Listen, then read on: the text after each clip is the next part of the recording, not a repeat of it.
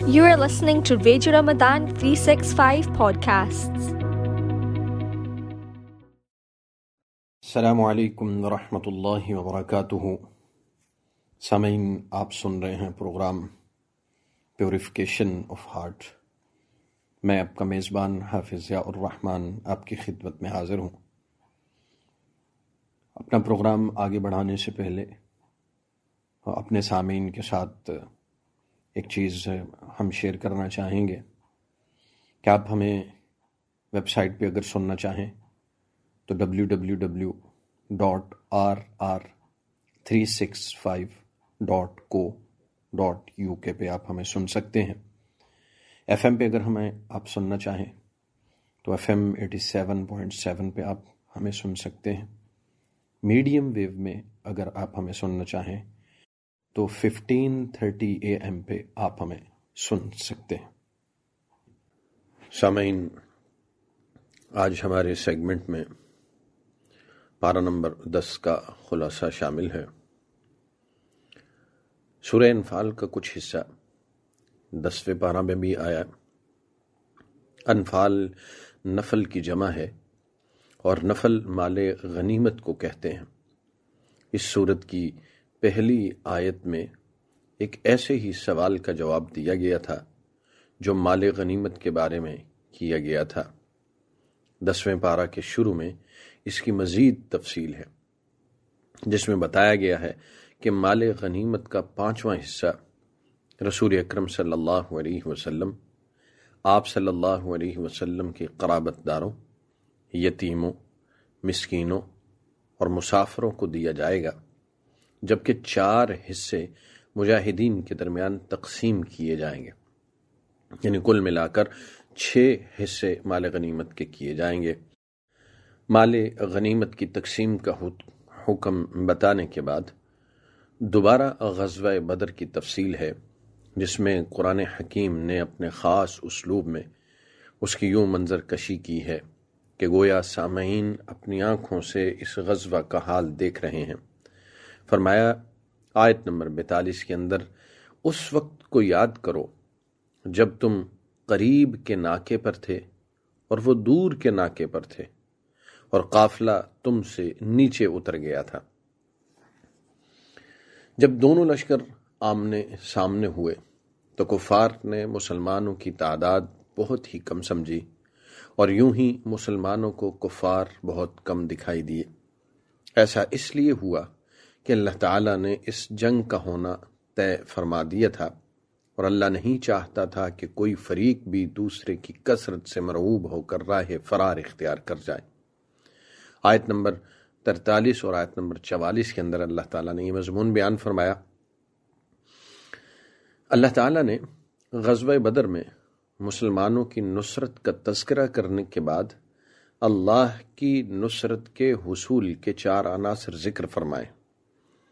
یعنی کسی بھی دور میں، کسی بھی دور میں مارکہ حق و باطل پیش آئے تو اللہ تعالیٰ کی طرف سے مدد اور نصرت کے حصول کے لیے ان چار باتوں کو ملحوظ خاطر رکھنا ضروری ہوگا۔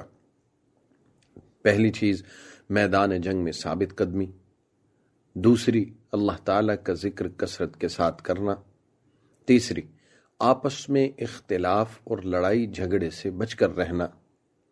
چوتھی، دشمن سے مقابلہ کے وقت ناموافق امور پر صبر کرنا۔ آیت نمبر چھیالیس میں اللہ تعالیٰ نے یہ بات بیان فرمائی۔ کامیابی کے چار عناصر بتانے کے ساتھ ساتھ مشرقین کی طرح فخر و غرور اور دکھاوا کرنے سے بھی منع کیا گیا۔ غزوہ بدر میں شیطان مشرقین کے سامنے ان کے اعمال کو مزین کر کے پیش کرتا رہا۔ دوسری جانب، مسلمانوں کی مدد کے لیے آسمان سے فرشتے نازل ہوئے، جو کافروں کے چہروں اور پیٹوں پر سخت ضربیں لگاتے تھے۔ یہ مضمون آیت نمبر اڑتالیس اور اکاون میں بیان ہوا۔ مفسرین کا فرمانا ہے کہ اگرچہ یہ آیات تو غزوہ بدر کے بارے میں نازل ہوئی ہیں لیکن مفہوم کے اعتبار سے عام ہیں۔ چنانچہ موت کے وقت ہر کافر کے ساتھ یہی معاملہ یعنی سختی کا معاملہ کیا جاتا ہے۔ قریش پر غزوہ بدر میں جو آفت آئی اور وہ ذلیل و خوار ہوئے، تو اس کی وجہ یہ بتائی گئی ہے کہ اللہ تعالیٰ کا دستور یہ ہے کہ جب کوئی قوم شکر کی بجائے کفر اور اطاعت کی بجائے معصیت کی راہ پکڑ لیتی ہے، تو اللہ تعالیٰ بھی اپنا معاملہ بدل دیتا ہے اور اسے نعمت کی جگہ پریشانی اور راحت کے بجائے مصیبت میں مبتلا کر دیتا ہے۔ غزوہ بدر کے پس منظر میں مسلمانوں کو ہدایت کی گئی ہے کہ وہ دشمنوں سے مقابلہ کے لیے مادی، عسکری اور روحانی تینوں اعتبار سے تیاری مکمل رکھیں۔ ظاہر ہے، غزوہ بدر میں مادی تیاری مکمل نہ تھی۔ یہ تو اللہ کی خاص نصرت کا نتیجہ تھا کہ مادی اور عسکری اعتبار سے کمزوری اور دونوں لشکروں میں بے پناہ تفاوت کے باوجود اللہ تعالی نے مسلمانوں کو فتح عطا فرمائی۔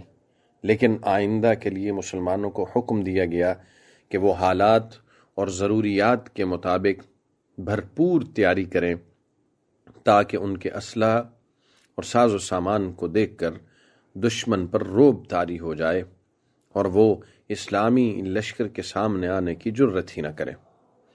چنانچہ ارشادی باری تعالیٰ ہے، جہاں تک ہو سکے تم ان سے مقابلے کے لیے تیار رہو، اپنی قوت بھی اور گھوڑوں کا پالنا بھی کہ اس کے ذریعے تمہاری دھاک بیٹھی رہے اللہ کے دشمنوں پر اور تمہارے دشمنوں پر اور ان کے سوا دوسرے لوگوں پر جنہیں تم نہیں جانتے اور اللہ انہیں جانتا ہے۔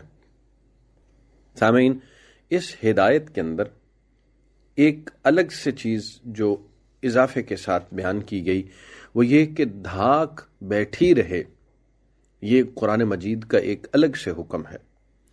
یعنی ضروری نہیں ہے کہ جنگ کا ہی مار کا بپا کیا جائے، بلکہ ایسا بھی ممکن ہے کہ دھاک بٹھا کر رکھی جائے اور اس طرح دشمن کو مرغوب رکھا جائے تاکہ دشمن جنگ کرنے کی ہمت ہی نہ کر سکے۔ اس لیے اہل ایمان سے یہ بات کہی گئی کہ تمہاری دھاک کافر پر اور اللہ کے دشمن پر چھائی رہنی چاہیے۔ آیت نمبر ساٹھ کے اندر یہ ہدایات اللہ تعالی کی طرف سے بیان ہوئی۔ یہاں اس بات کی وضاحت ضروری ہے کہ مادی قوت و طاقت کی اہمیت کے باوجود روحانی قوت کا انکار نہیں کیا جا سکتا، بلکہ حقیقت تو یہ ہے کہ دشمن سے دو بدو ہونے کے لیے روحانی اور ایمانی قوت تمام دوسری قوتوں اور وسائل کے مقابلہ میں زیادہ اہمیت رکھتی ہے، کیونکہ یہی وہ قوت ہے جو کمزور کو طاقتور بناتی ہے، جو چھوٹے کو بڑے لشکر کے ساتھ ٹکرانے کا حوصلہ عطا کرتی ہے، جو شہادت کی راہ پر چلنا آسان کرتی ہے۔ ایمانی قوت رکھنے والوں کو ایسا روب عطا کیا جاتا ہے جو بڑے بڑے سورماؤں کو لرزہ بر اندام کر دیتا ہے۔ اپنی اس اجتماعی کمزوری کا کیسے اعتراف کیا جائے کہ آج کے مسلمان فکری، علمی، مادی اور روحانی ہر اعتبار سے ذوف اور کمزوری کا شکار یہی وجہ ہے کہ آج دنیا کے تقریباً ہر کونے پہ اگر کہیں ظلم اور تشدد کا نشانہ بننے والی کوئی قوم ہے تو وہ عموماً مسلمان ہی ہے۔ اس کی وجہ یہ ہے کہ ایمانی قوت سے خالی اور مادی قوت سے بہت دور مسلمان آج اپنے لیے خود پریشانی کا باعث ہیں۔ آیت نمبر اکسٹھ کے اندر جو ہدایات دی ہیں، جہاں مسلمانوں کو جنگ کے لیے ہمہ وقت مستعد رہنے کا حکم دیا گیا ہے، وہیں یہ حکم بھی دیا گیا ہے کہ اگر یہ یعنی کافر صلح کی طرف مائل ہوں، تو تم بھی اس کی طرف مائل ہو جاؤ۔ اس آیت سے واضح طور پر ثابت ہوتا ہے کہ اگر صلح میں مسلمانوں کی مصلحت ہو تو صلح کر لینی چاہیے۔ جنگ کی تیاری اور جذبہ جہاد کا یہ مطلب ہرگز نہیں کہ بہر صورت جنگ ہی کرنا ضروری ہے اور مصالحت سے دور رہنا ہی اللہ کا حکم ہے۔ خود نبی کریم صلی اللہ علیہ وسلم نے متعدد مواقع پر صلح کا راستہ اختیار فرمایا۔ غزوہ بدر میں ستر مشرقین گرفتار ہوئے تھے۔ ہمارے آقا صلی اللہ علیہ وسلم نے اپنی عادت کے موافق ان کے لیے فیصلہ کرنے کے حوالے سے صحابہ اکرام رضوان اللہ علیہ مسمعین سے مشورہ کیا۔ حضرت عمر رضی اللہ تعالیٰ عنہ اور دوسرے کئی صحابہ کی رائے یہ تھی کہ انہیں قتل کر دیا جائے، جبکہ حضرت بکر صدیق رضی اللہ تعالیٰ عنہ اور صحابہ اکرام کے دوسرے گروہ نے مشورہ دیا کہ انہیں فدیہ لے کر آزاد کر دیا جائے۔ حضور صلی اللہ علیہ وسلم نے اسی رائے کو پسند فرمایا اور ان قیدیوں کو رہا کر دیا۔ اس پر اللہ تعالیٰ کی طرف سے یہ بات آئی۔ آیت نمبر اڑسٹھ کے اندر اللہ تعالیٰ فرماتے ہیں، اگر اللہ کا حکم پہلے نہ آ چکا ہوتا تو جو فدیہ آپ نے لیا ہے، اس کے بدلے آپ پر اللہ تعالیٰ کی ناراضی نازل ہوتی۔ اس قسم کی آیات جن میں رسول اللہ صلی اللہ علیہ وسلم پر اللہ تعالیٰ کی طرف سے اس انداز کو اختیار کیا گیا، قرآن کریم کی صداقت اور حقانیت کی دلیل ہے۔ اگر بالفرض قرآن اللہ کا کلام نہ ہوتا، تو ایسی آیات کو قرآن میں ہرگز جگہ نہ ملتی۔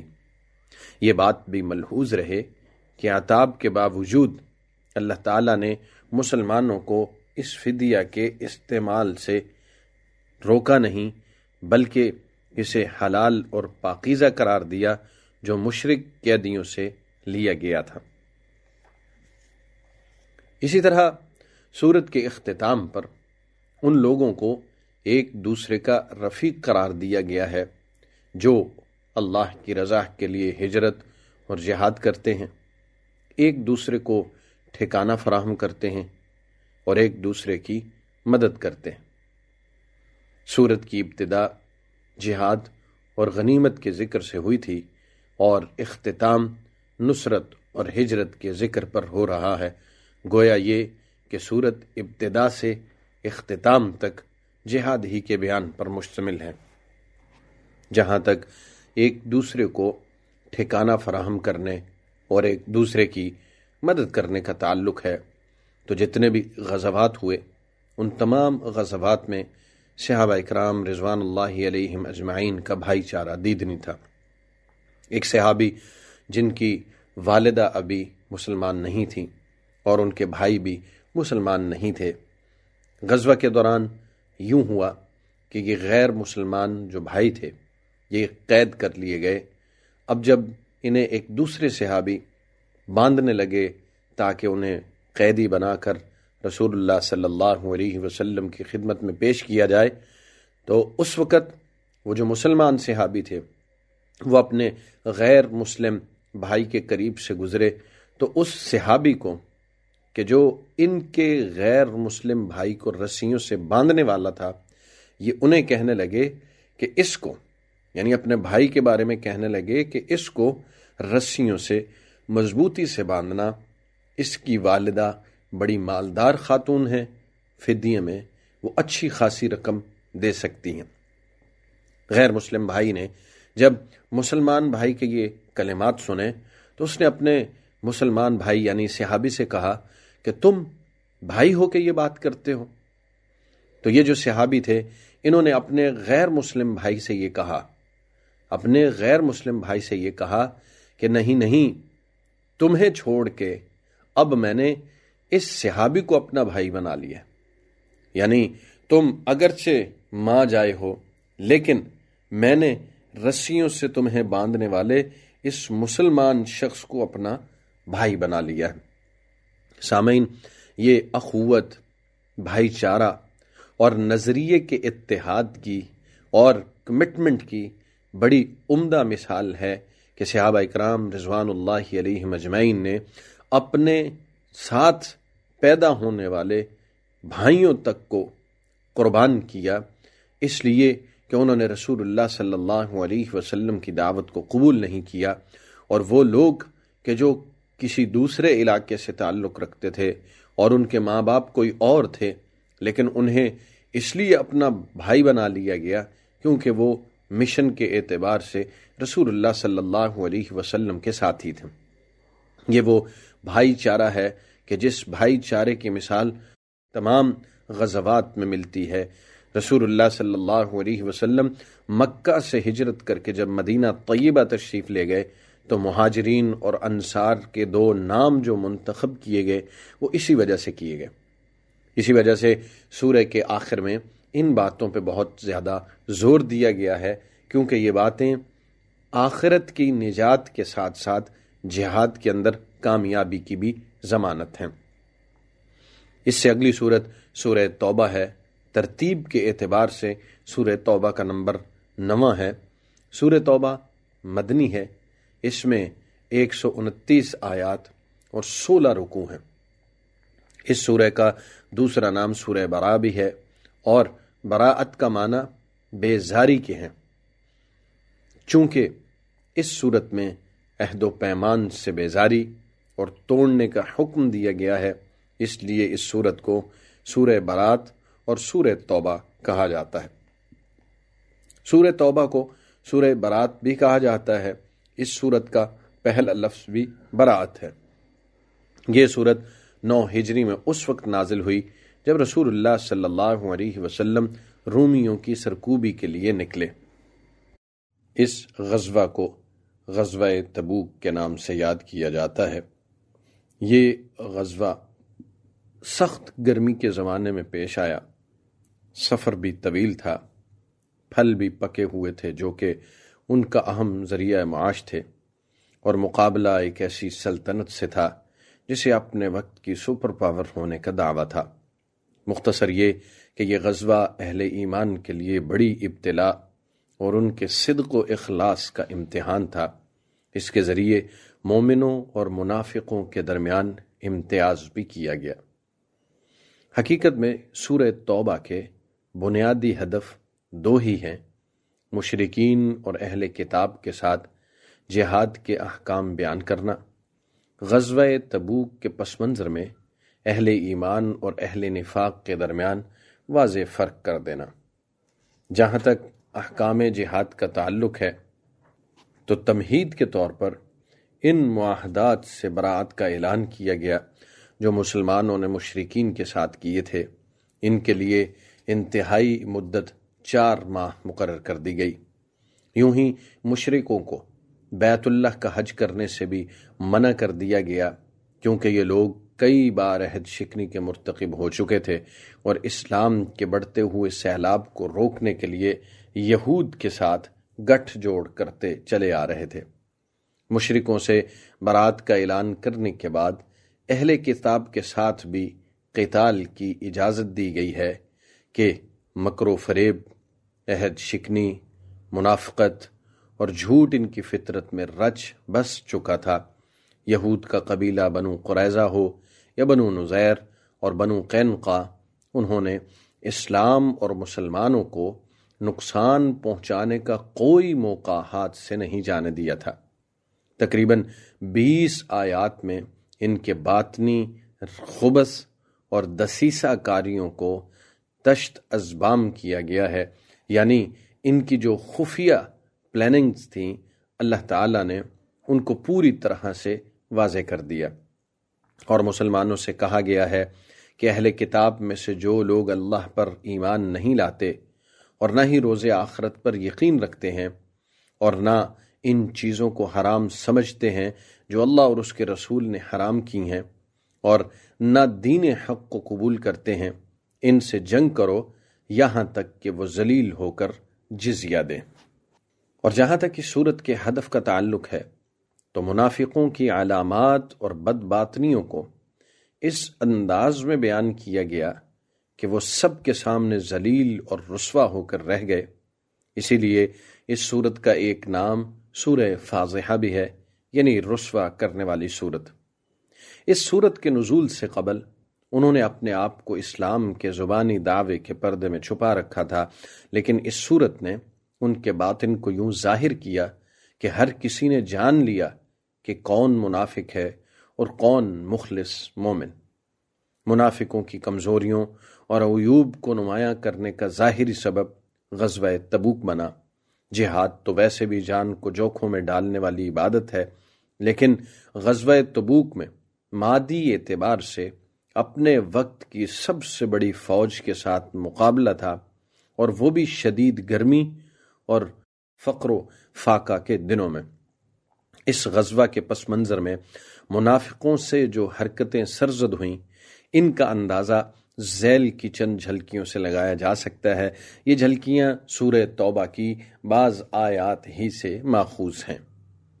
آیت نمبر بیتالیس میں اللہ تعالیٰ نے پیشین گوئی فرما دی تھی کہ منافق قسمیں کھا کر کہیں گے کہ اگر ہم طاقت رکھتے تو آپ صلی اللہ علیہ وسلم کے ساتھ ضرور تبوک کی طرف نکل پڑتے۔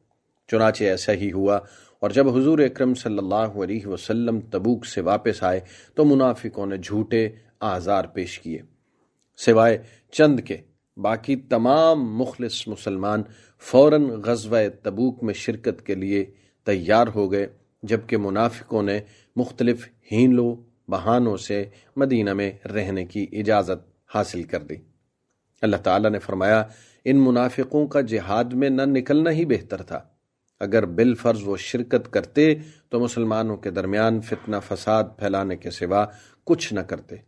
یہ بات اور یہ مضمون آیت نمبر سینتالیس میں اللہ رب العالمین نے بیان فرمایا۔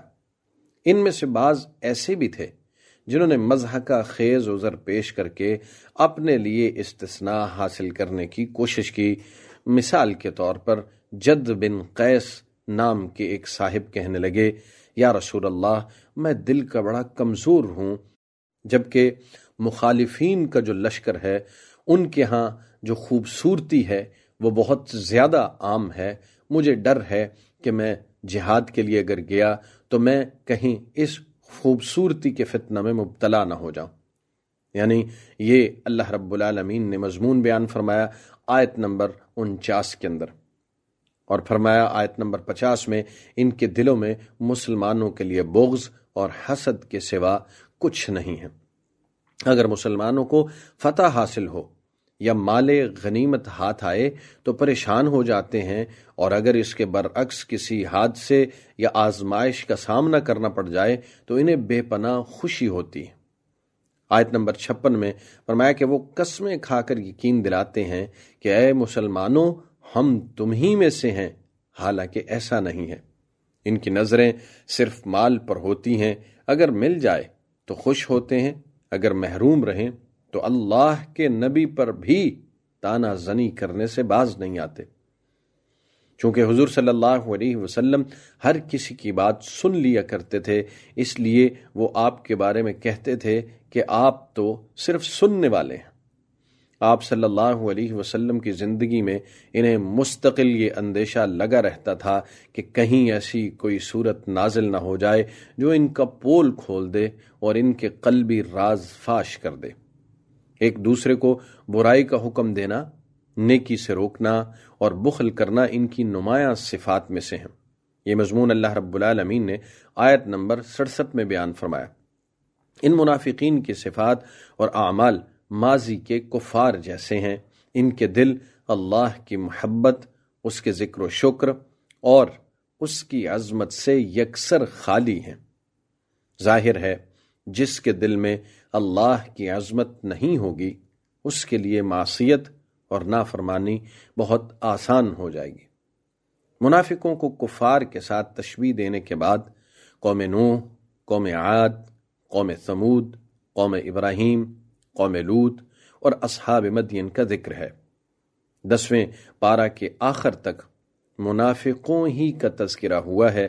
ان کے بارے میں اللہ تعالیٰ نے یہاں تک فرما دیا ہے کہ اے میرے پیغمبر صلی اللہ علیہ وسلم، اگر آپ ان کے لیے ستر بار بھی استغفار کریں، تو بھی اللہ ان کی ہرگز مغفرت نہیں کرے گا۔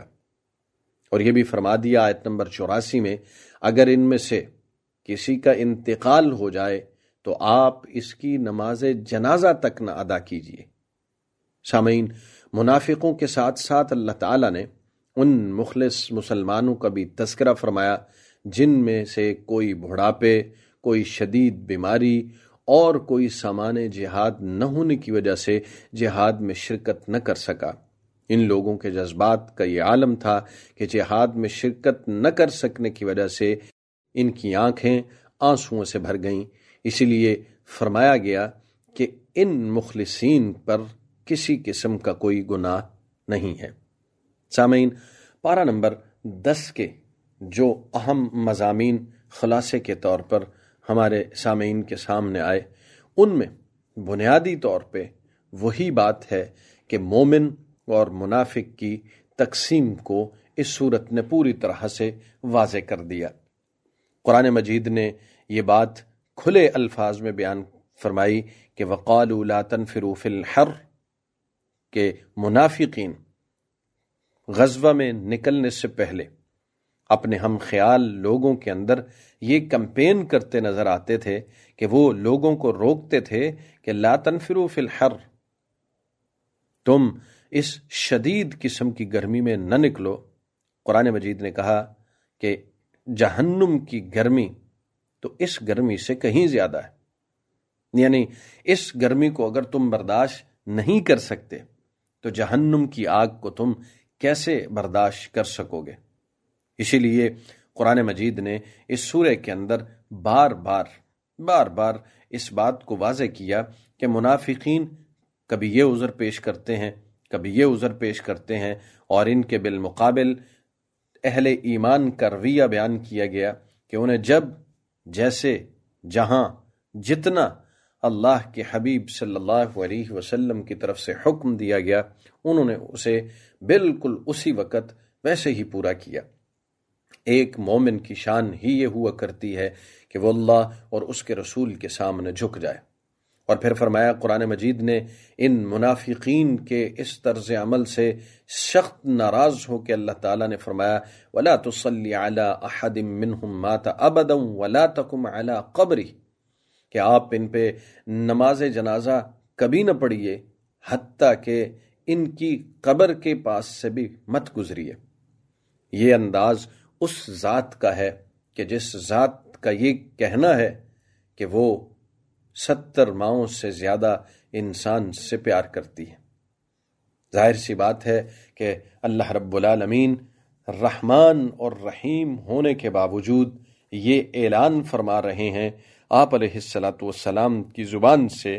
تو اس کا یہ مطلب واضح ہے کہ ان لوگوں کو اس قدر مہلت دی گئی اور ان لوگوں کو اتنی بار موقع دیا گیا، لیکن انہوں نے بارہا اس موقع سے فائدہ اٹھانے کی بجائے اپنی کوششوں کو، اپنی صلاحیتوں کو، اپنے مال کو اور اپنی زبان کو مسلمانوں، رسول اللہ صلی اللہ علیہ وسلم اور احکامات خدا بندی کے خلاف استعمال کیا۔ اور بالآخر قرآن مجید نے یہ بات کہہ دی رسول اللہ صلی اللہ علیہ وسلم سے کہ اب آپ ان پہ نماز جنازہ بھی نہ پڑھیے آپ ستر بار بھی ان کی مغفرت طلب کریں گے تو اللہ رب العالمین ان کے حق میں مغفرت کا فیصلہ جاری نہیں کرے گا۔ سامعین، اللہ تعالیٰ سے دعا ہے۔ اللہ تعالیٰ ہمیں قرآن مجید کو پڑھنے، سمجھنے اور اس پہ عمل کرنے کی توفیق عطا فرمائے۔ السلام علیکم ورحمۃ اللہ وبرکاتہ۔